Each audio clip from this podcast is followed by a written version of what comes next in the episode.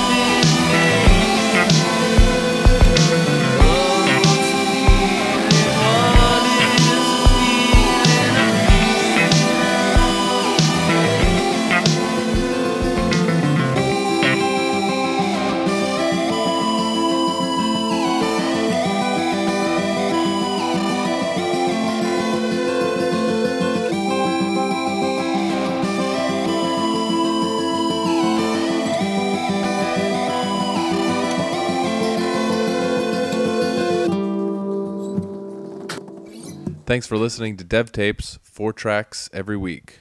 Go to devtapes.com for a full track list.